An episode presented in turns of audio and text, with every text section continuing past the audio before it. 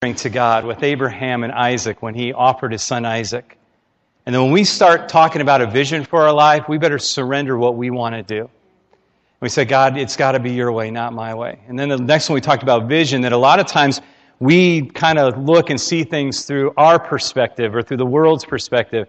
We need to get God's perspective on things. We need to have that Joshua and Caleb type of vision to see what is God speaking to our lives. And so we need His vision for our life. And then we talked about being the church full of the Holy Spirit. That that's what the church is. We gather together as believers and the Holy Spirit's power is at work among us. That's the ultimate essence. If you want to define the church, it's gathering together and the Holy Spirit's power in the middle of us. That's what the church is. And, and so we have characteristics of the Spirit filled life, the Spirit filled church that we'd be expectant and believe God to move that we'd see God's miracle power, that transforming power be active in our life. That we'd be full of joy as He does His work inside of us. That we would be in awe and wonder as we worship Him. God, you are so great and awesome. And that we would be His witnesses, that the Holy Spirit's power would come upon us, so we would be His witnesses in the world, and so we would be that Spirit filled church. And I want to share with you some other things on my heart for our church for the next 10 years and for your life.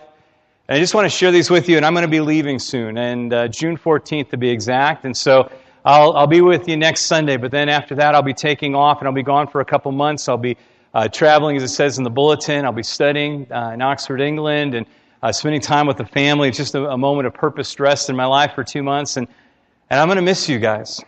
It's going to be hard. We started planning this a year ago, and really started diligently with the staff at our retreat this past January and throughout the weeks, and and these past several weeks have been unbelievably busy as we try to put everything into place. We've got a great summer lined up and fall lined up. I want to tell you, God is going to do some great things in our church. But it's hard to leave. I want to tell you, this week's probably been the hardest week of, of ministry of my life. I've cried more this week than I've ever cried in my life for a variety of reasons. And I want to tell you something that um, I love this church. It's going to be hard not to come here every day.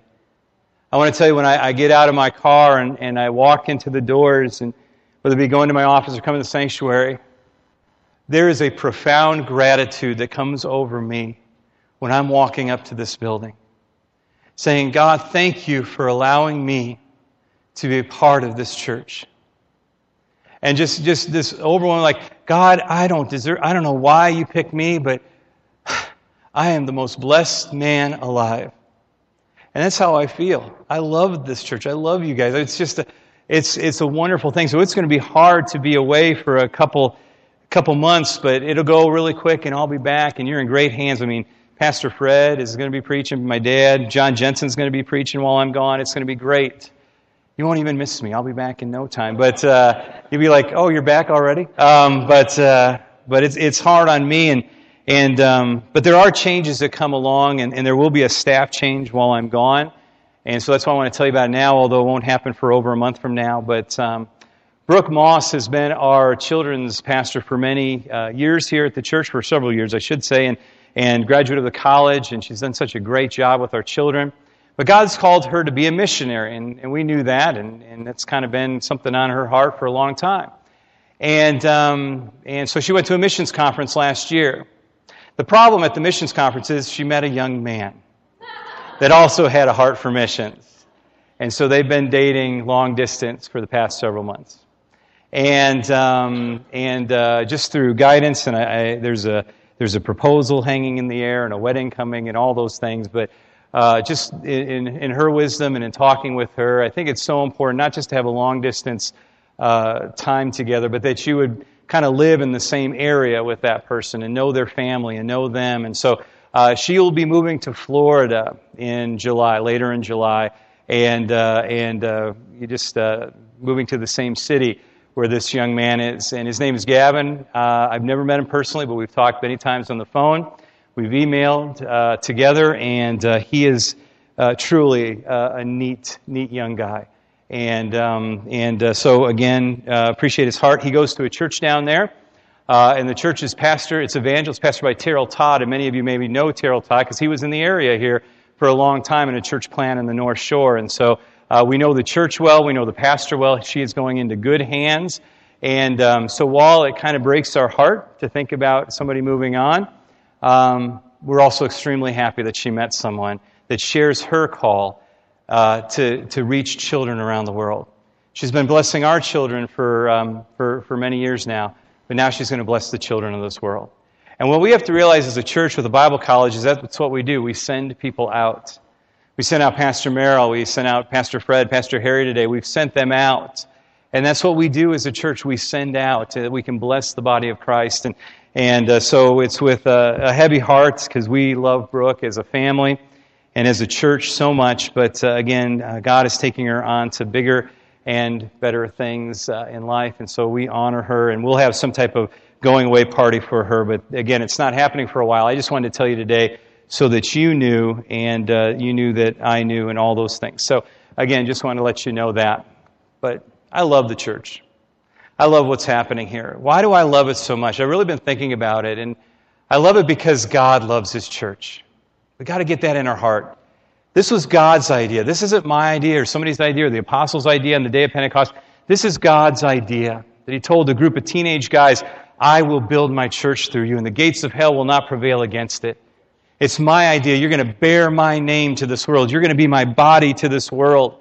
I'm not going to be, oh, light just went out. Uh, yeah, I'm not going to be here anymore. I'm, I'm going to be, I'm going to be leaving and, and you're going to be my body to this world. You're going to take my place in this world and, and, and I'm going to come back for you again. Did you know that God loves this church? He calls us his bride.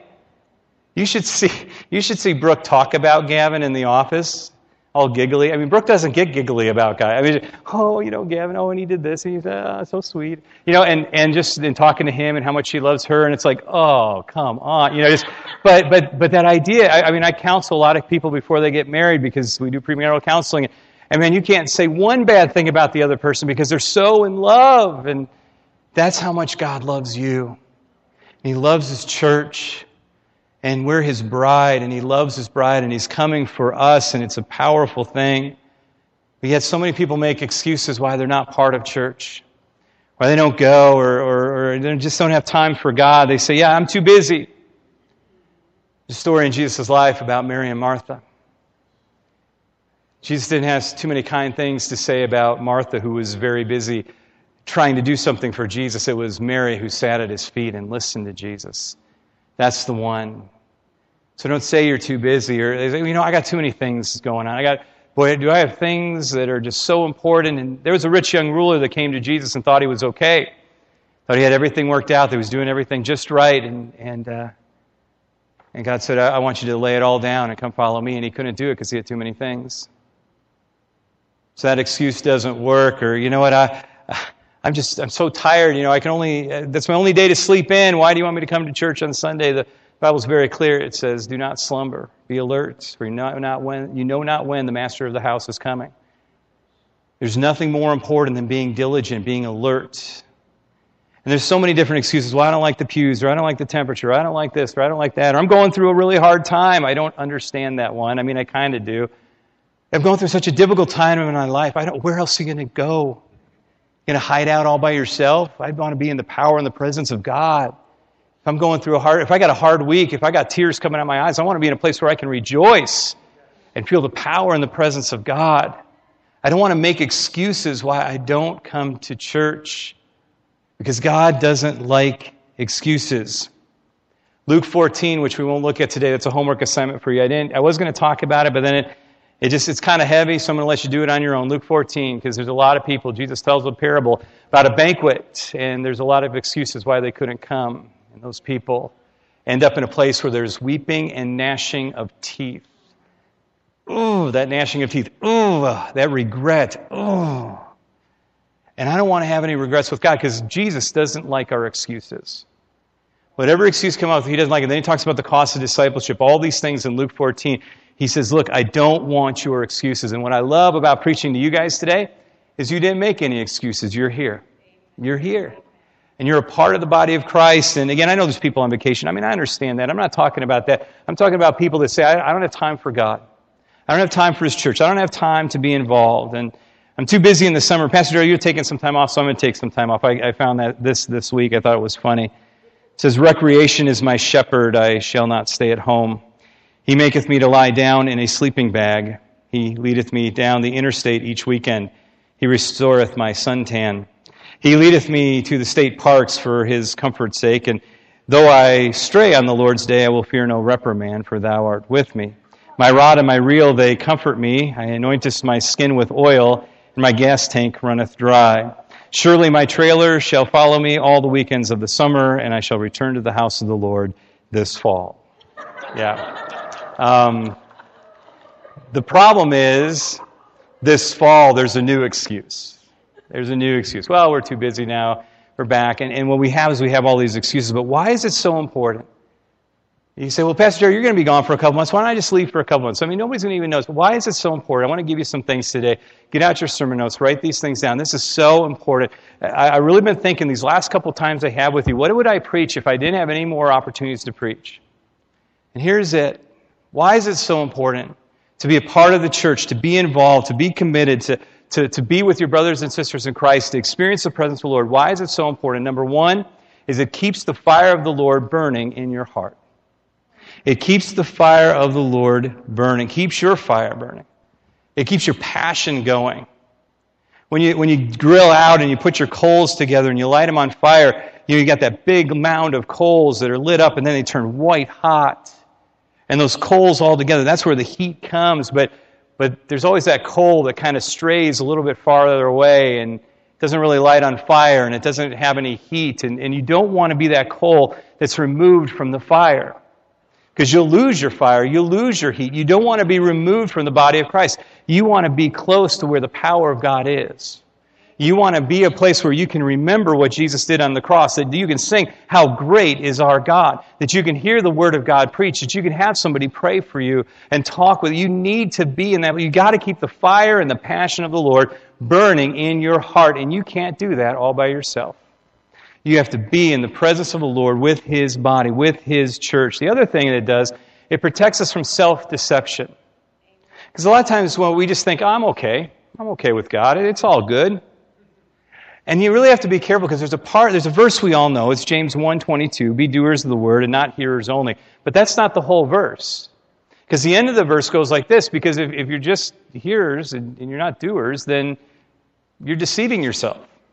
This idea of deceiving yourself. You can deceive yourself. If you're not in the body of Christ, you can deceive yourself and think, oh, I'm, I'm okay. It's all good. It's because nobody's looking into your life. There's no one seeing what you're doing and who you are. And you could be fooling yourself and maybe fooling a couple people around you, but you can't fool God. And when you're in His presence and other people are seeing you, there, there's going to be, you've got to get things right.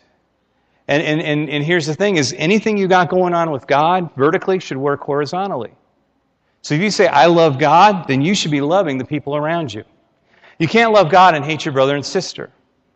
And we've got to remember that. So, so if I'm loving God, then I've got to be loving my wife, Leslie, and loving my kids, and loving you guys. Because it all works together. Whatever I got going on with God, I got to be going on with you. And, and, and I can't do that if I'm not together. And I can't be challenged if, if I'm, I'm loving God, but I'm not loving somebody else. But when I'm with other people, they can challenge me. I don't want to deceive myself that I think I'm okay.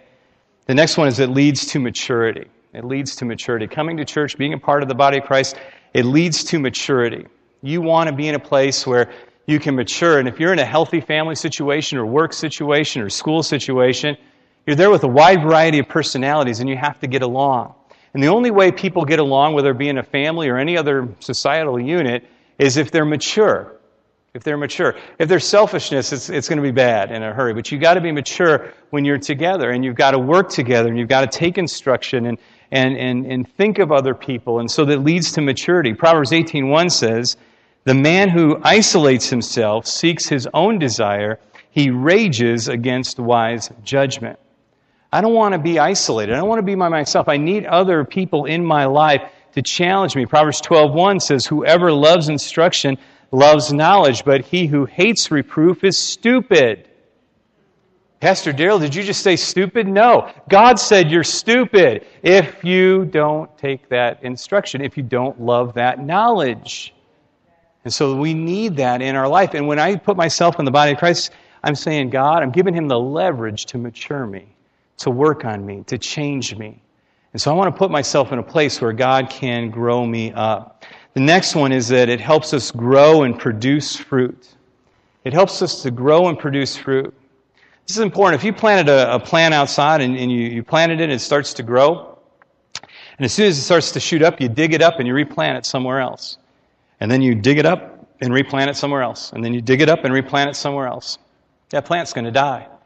Plant's not going to survive. And even if it does survive, it's going to just barely survive. It's never going to grow to full maturity. And what we have to do in our life is we have to dig down deep.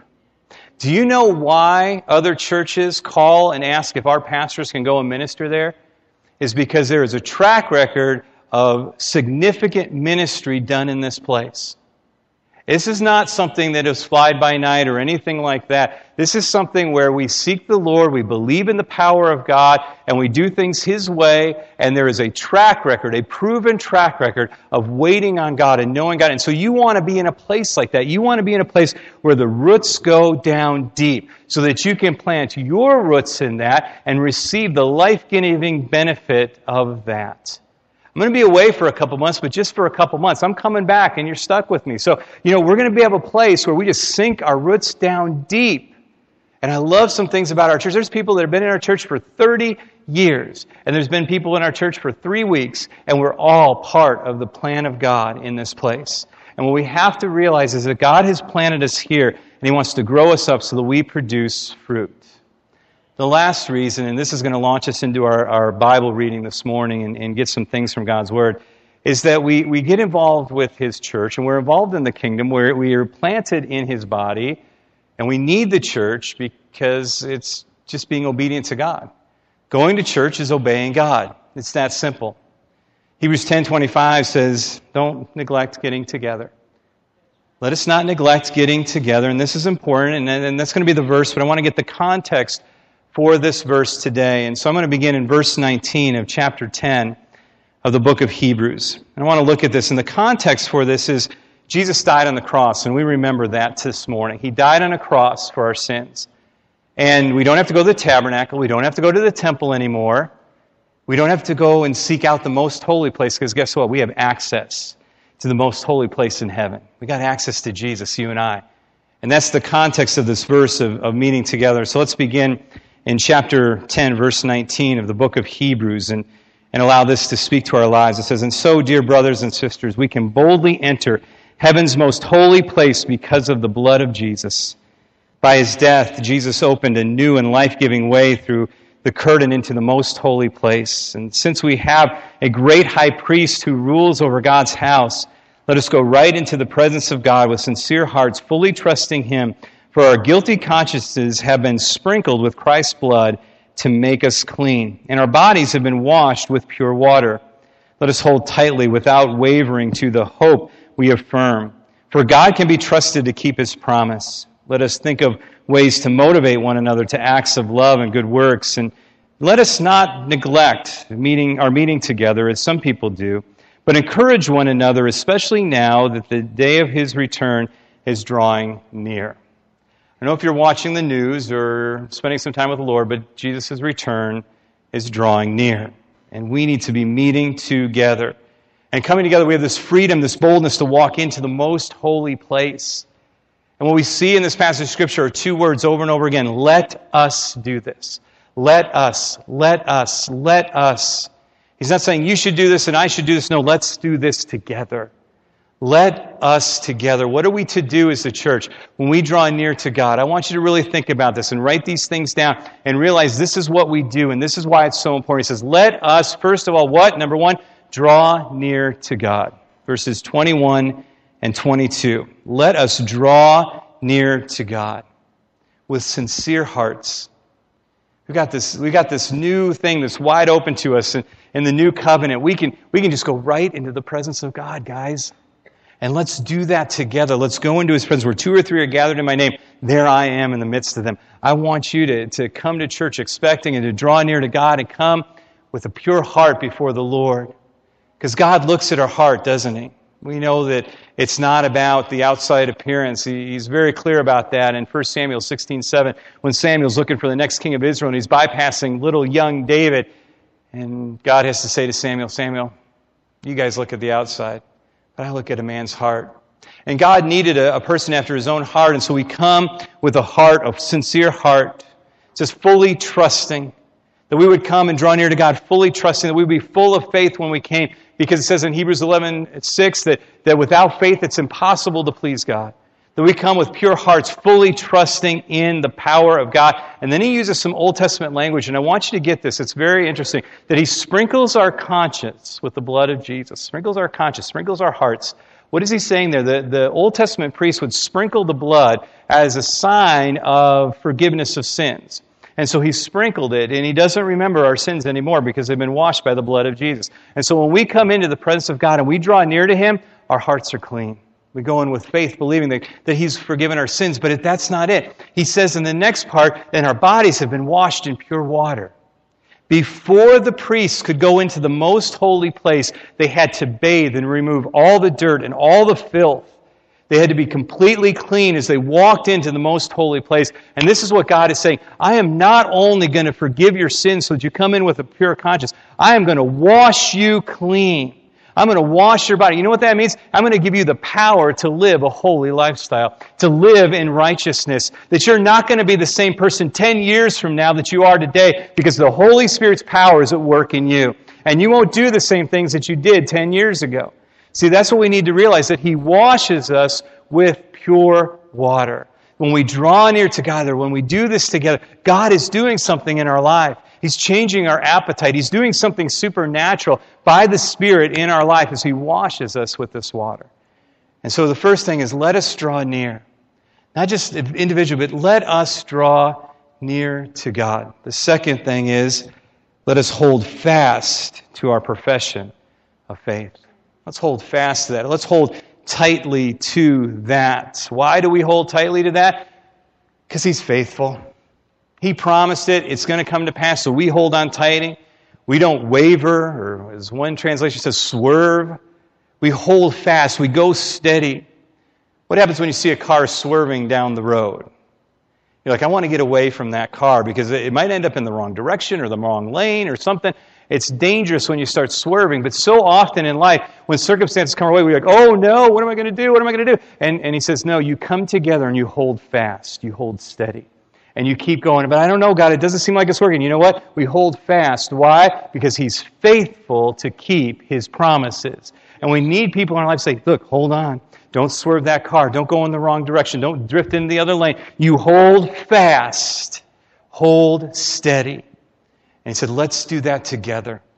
That's, that's something that we, we need encouragement to do that together. And it leads us to the next one that we, that we, that we hold the pastoral profession of faith, but then we let or it says, let us motivate, or the word there could be translated encourage, or but we'll use motivate. Let us motivate one another. Let's motivate one another. We need other people in our lives to motivate us to what? It says to spur on, to provoke, uh, to think creatively. In the, in the uh, Message Bible, it says to, to think of creative or inventive ways to spur one another on to two things. What? One is love and good works. We need somebody in our life to tell us that, hey, spur us on to love. Because we've got to learn. You know what the test of Christianity is? The simple test of Christianity is this Do you love your neighbor as you love yourself? When you look at John's writing in 1 John, I mean, it's just, he's like, it's all about love. If you don't love, then you're not, you don't belong to God. We motivate one another, we encourage one another to love.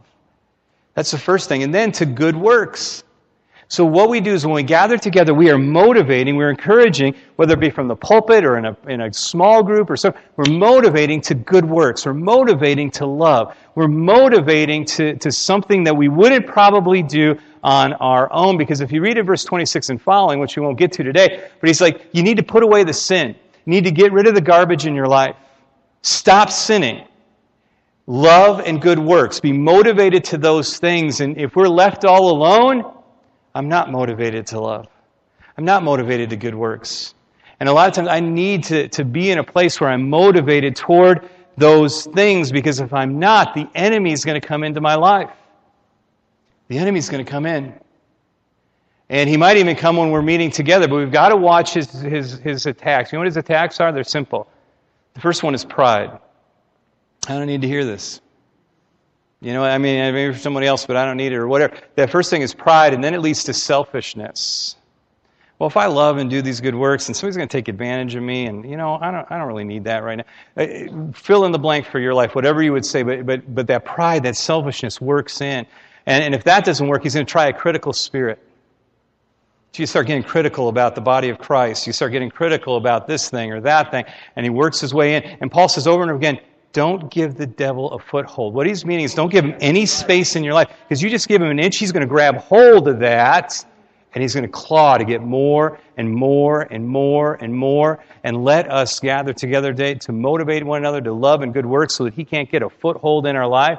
That same temptation that keeps tripping you up again and again and again, that keeps throwing in your path, just say, no, I want to be together with my brothers and sisters in Christ that challenge me, that lift me up, that I remember how good God is and that, that, that He didn't save me just so I can keep on sinning as it talks about in 26 and follow. No, He, he has sprinkled my conscience, my heart with His blood. He has washed my body to walk in righteous and holy living. And I belong to Him. I don't belong to the devil. I don't belong to this world. I don't even belong to myself. I belong to God.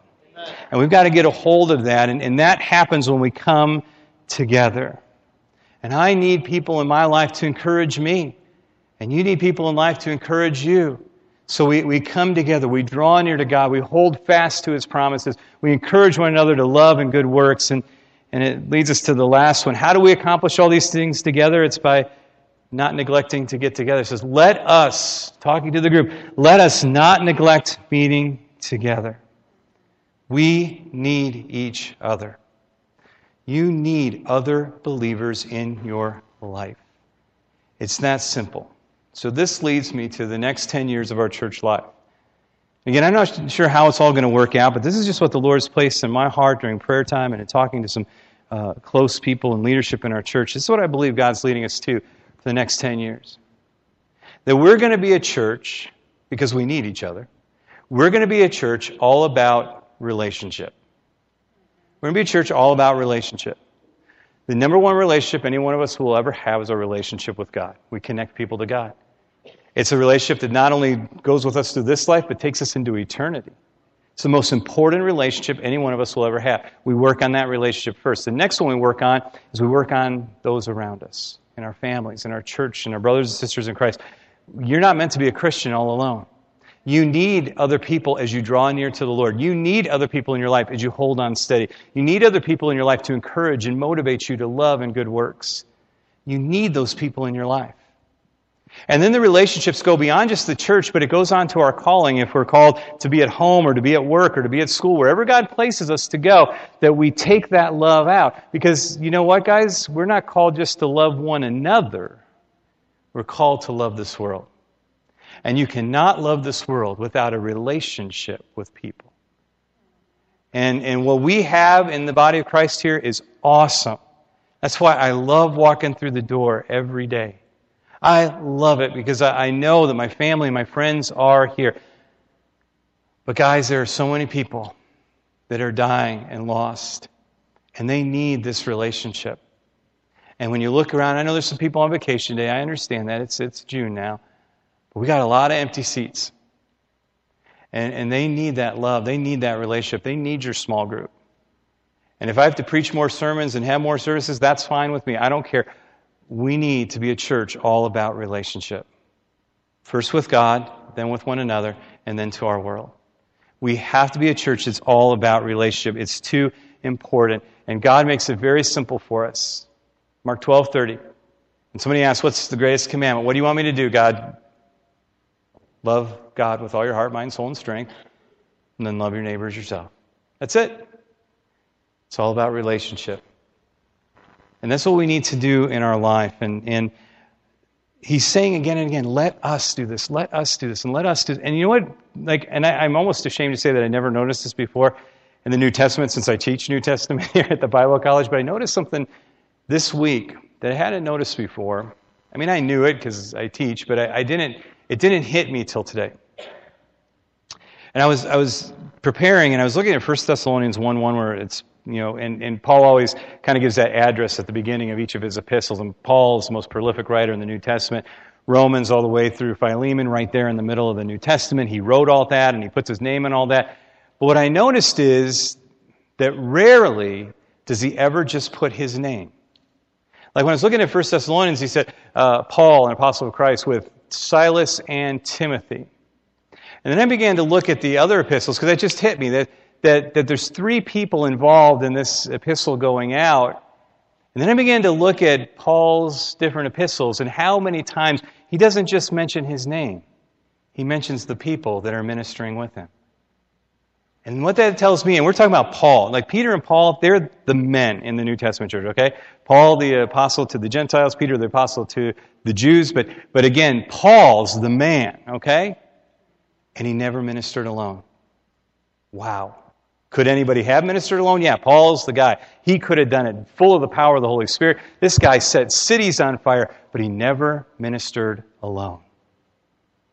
And if Paul needed those brothers in Christ around him, I need brothers and sisters in Christ around me. And he's always talking to the people that are fellow laborers with him in these letters, and he never did it alone. I can't do it alone. You can't do it alone. We need people in our lives. I appreciate the relationships that I have in our church, and, and, and I'm a part of a variety of small groups and lead different things, and, and, uh, and on Wednesdays and Thursdays, and obviously preach on the weekends. But I just hold very dear a, a, group of guys that I meet with every Monday night. It's my accountability group. I've talked about it before, but whether it be Mark or Jim or Kelly, when we get together and share our lives, there's something intentional about that relationship. And this isn't something that I invited them into my life, they invited me into their lives. And, and we need those kind of relationships in our life. We need, because you know what happens? Sometimes we come to church and we pretend everything's okay. We walk in on Sunday morning, and you know what? I got to put on my happy face today. And um, we're desperate inside. And it would be inappropriate if, if, you know, we got up on Sunday morning and just, I handed the mic to everybody and just, everybody just, oh, it's so terrible and it's so bad. No, no, no. The, the Sunday mornings are a celebration. We worship the Lord, we look at His Word. But we need that small group in our life. We need those people in our life that say, I need you to pray for me. We need to, to draw near to the Lord together. We need to, to motivate one another. We need to help each other hold steady. We need that in our lives. We need that grace. We need that power. We can't do it by ourselves. And I want us to be a church about relationship. Because you know what the problem in the book of um, Hebrews is, if you study it, is that these people were immature. And the writer of Hebrews has to go back and back like, guys, you should be so far beyond this. You should be at a whole nother level in God, but you're not. Because you're not coming together. And you're not doing this faith together. You're doing it by yourself and you're messing everything up. Let us, and from the beginning to the end, all these let us in uh, throughout the book tells us we need to do this together. We are a church about relationship. First with God and then to one another. And I don't want you to wait. I want you to begin to think about it. And I want to share this with you, how to do these things, but, but not right now. I just want you to think about this as we get ready to pray. I, told, I heard this story. It's, a pastor told me we were at a conference having lunch, and he told me the story, so it might be a little overdone, but I thought, wow, that's, that takes guts. He was part of a funeral service, and he wasn't actually giving the sermon at the funeral, but, but a, a person died that wasn't really connected to the church very, very much. And and uh, for the sake of a name, we'll give him the name Daryl. Um, but uh, he was in the casket, and the casket is in front of the uh, in front of the, the, the, the pulpit. Is the pastor sends to give the sermon, the eulogy uh, for Daryl, who's in the casket. And uh, so he gets up and he says this. Daryl didn't have much time for church and never really wanted to come, but he's here today. Daryl told me that, you know, when it's really hot outside, he doesn't like uh, to leave the house and come to church. I guess it's not too hot outside today. Daryl said he didn't like the people. He didn't like a crowd. He didn't, he didn't, uh, he didn't like to have to, you know, search for a place to be in church. It's just always too crowded. I guess it's not too crowded today. Daryl told me he was always too busy to come to church. I guess he's not too busy today. And I thought, first of all, as a pastor, boy, that takes a lot of guts. It's not bringing a whole lot of comfort to the family at that moment. But, but I thought about that, and, and he went on and on, and it got funnier and funnier. But as I thought about it, is that a lot of times we wait till it's too late. And I'm not talking about death right now, although that can happen. I, I'm talking about till we swerve off the road and have that spiritual car crash. And then we ask, why didn't you come and ask for help? We were here every weekend. I have an open door policy in my office upstairs. You walk in, you can see me. It's just, you know, why? Why did that happen? We are going to be a church about relationship, that we draw near to God together, that we hold on fast, that, that we don't swerve out of control, that, that, that we motivate one another to love and good works, and that we come together and meet together. And when we meet together, God's there. Would you bow your heads and your hearts with me this morning? Lord, we honor you today. We lift your name high. And we realize that this is not our church, this is your church. And so, God, we just um, wait on you as you lead us through the summer and into the fall. And God, whatever you have for us for the next 10 years, we know it's going to be about relationships. And God, that you're going to, to grow us up in you through being together as the body. Lord, if there's anyone here today that's not a part of your family, would you just invite them in to know you? Remind them that you died on the cross to forgive their sins and, and that you remember their sins no more once they ask for forgiveness. And so, God, bring them into your church body. Lord, for those that come and attend, but they don't really have any friends in church, they never really talked to a pastor when they needed help. God, I pray, I pray, I pray, I pray that you lead them to the right relationships whether it be for their marriage or for their children or, or for their life or their work or their school, whatever, God, just, just lead them to those right places that we can encourage one another and draw near together. We can hold fast to your promises, God. Lord, I, I pray that we would be a church that's all about relationships, that we will love this world, that we'll offer, ministry and help to any church that asks and God, I just thank you that, that you've allowed us to be a place that can do that. And again, God, we realize it's really not about us, it's about your favor. And we thank you for that. And I thank you for every person that's here, even those that had to travel today. God, thank you for making us a body. And Lord, I pray that uh, you would just knit us closer and tighter together. And God, would you just grow us up? Because we don't want to be immature anymore. Grow us up, Lord. We want to know you. We pray this in Jesus' name. Amen.